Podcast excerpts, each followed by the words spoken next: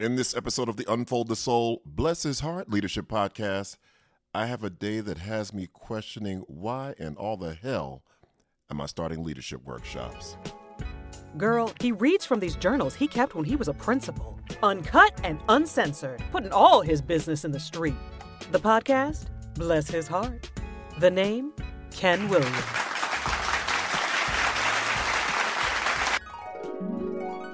It's 10:31 in the morning and I've already got a pound of a headache. I'm being tested. This school is a chaotic mess. I've got as many adult behavior referrals to address as student referrals. Literally. Students were loud at town meeting today. One class has a presentation and it sucked. The presentation reflected the general atmosphere in the classroom, and this teacher happened to be 25 minutes late this morning, disorganized, no classroom management, but a so called desire to be a good teacher. I also found out that two of my custodians got a request to join several staff members at Buffalo's restaurant after school for some wings and beer. I thought it a nice gesture, except it was 4 o'clock and both custodians were still on the clock. Rumor has it that while they were drinking beer, my AP, who was also invited, ran into them. Unreal. I've got a parapro who was late as hell today, make that two of them. And one of my fifth grade teachers left no subplans in a class that needs structure more than any other. Now, my question is why in the hell should I be doing a leadership workshop at this time?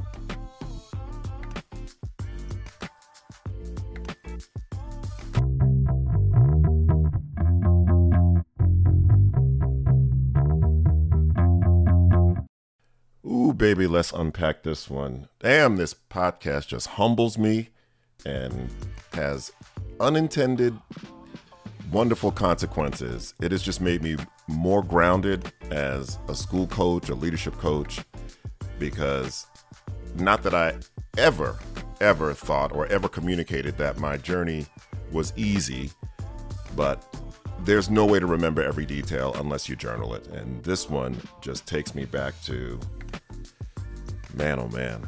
First of all, it helps me understand when I work with schools and work with leaders and they're working themselves out of being that school or out of a chaotic or toxic environment. And at the same time, there's not a whole lot of anything else going on in terms of um, offerings or um, things that are incentive laden or you know what I mean? I, like I've, I've been to schools where the the leadership is has got a, a, a nostril not two nostrils, but a nostril above water, just trying to keep this thing afloat and managing the chaos like they're playing whack a mole. And so I understand why there aren't a bunch of, you know, clubs and uh, uh, opportunities for students to become more immersed in the culture. You know, the, the, the kinds of offerings that, that build culture, like, you know, opportunities for community service. And you know we had an accelerated reader campaign going on and we had a boys mentoring program and eventually a girls mentoring program. And man oh man i understand why some principals look at me and say um, this is just not the right time for that program or that initiative. We just got too much going on. We got all hell breaking loose. But the title of this this episode is the discipline of vision.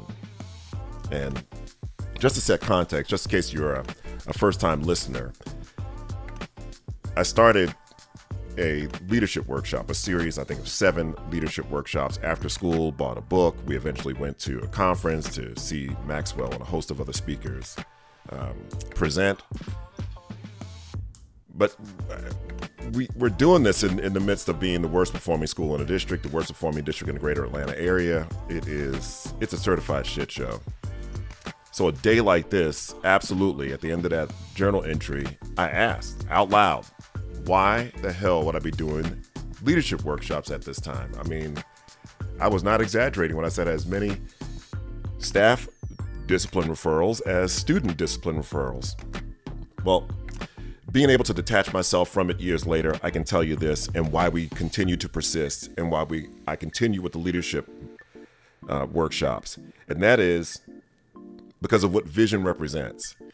Visioning, even though we bastardize it so many times in schools, we just take the vision statement, um, you know, take a statement from the mission statement, shove the word vision in there, and we call it the vision statement. But we underutilize visioning. It's it's ridiculous. We we laud it when athletes use it. When athletes talk about how they, you know, how Tiger Woods plays the entire round of golf in his head before he goes out there. How Larry Bird would you know, see every shot before the game begins, and Michael Jordan and Wilma Rudolph and Serena Williams, like all these athletes, Martina Navratilova, they would just talk about the power of visioning and then bringing those results to pass. But we don't utilize visioning that way. But I did. We did at our school. Visioning was designed to paint a compelling picture of our, our ideal future, right? A compelling picture, almost one that's audacious. It sometimes it it doesn't even make sense. That's the power of visioning because what makes sense is doing the arithmetic from where we were, which was the abyss. And while you're in the abyss and you're catching hell, it is tough to see past your current circumstances. And logical moves like, you know, we're going to add this initiative and add this. It just it feels like it's going to take forever for things to change. That's part of the power of visioning because once you cast a compelling vision, right? And then you focus on it, your next steps are going to be informed. And when you respond to it, it's almost like the vision pulls you forward and accelerates time. That's the power and purpose of vision. That's why I wanted to start leadership workshops in the midst of a first year of chaos at this school because I knew and we knew and we decided who we wanted to be, what we wanted to be, what we wanted to offer students and staff, parents, and community moving forward. So that's the purpose of vision. So even though on this day I'm questioning it, that's my lower self, my very human self. I eventually came back around and understood that we have to act as if today. We've got to act as if like this is not the time to stop doing leadership so I can focus more on staff and student referrals. I had to double down and really, really help us see past our current circumstances because if you stay locked into your current circumstances, it is next it's it's really an arduous task to move forward. So visioning helps you act as if. It helps you see this compelling future. And we had a vision narrative, not a vision statement, but a vision narrative. This this day in the life at our school that we wanted to bring to pass. And on a day like this where you're catching hell all around you, these are the days we get to sit back and take a few moments and really close your eyes and start picturing what that's going to look like in the future because otherwise you're going to get dragged down, worn out, and completely, completely discouraged. The reason that visioning sounds audacious sometimes is because it taps into that part of the brain, the part of creativity that addition and subtraction cannot address. Again, addition and subtraction addresses when you're in the abyss and trying to figure out logically how to pull yourself out of it. And I'm telling you, it's beyond logic. It requires vision and action. So this was a day that tested the hell out of me. Ironically, I'm writing a book that will be released in August, and one of the principles of the book is momentum over mood rings. So this is a day where I was tempted to honor my mood ring and say to hell with the leadership workshops. But in the end, I chose momentum. You know, addressing current issues, today's issues, the issues while we're in the abyss, while we're the worst performing school in the district, while we're a chaotic mess, the hot mess express, and keeping an eye on our compelling future and trying to till that soil and and nurture those seeds as well. So that is the lesson for you.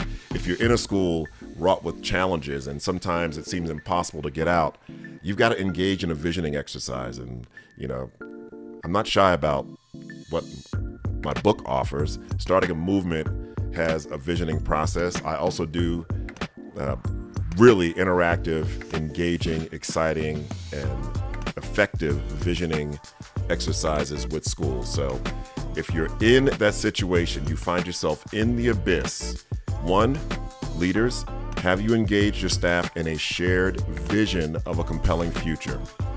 Have you done that? Right? And then that's going to lead you to, like I said, acting as if. It's going to compel you to honor momentum over mood rings.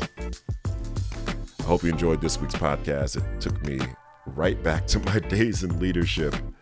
Thank you so much for listening. And start with the crown.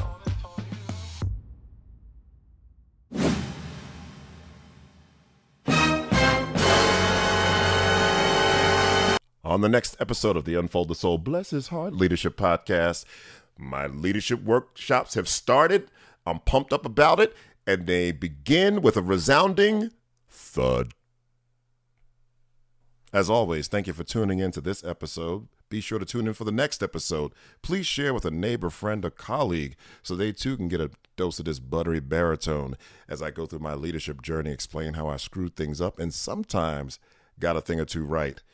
But in the end, here's the message I want to leave you with no matter what's going on in your personal life or professional life. When you wake up on the right side of dirt, you playing with house money, baby. You playing with house money. You've been listening to the Unfold the Soul, Bless His Heart podcast with Ken Williams. For more information about Ken, visit unfoldthesoul.com.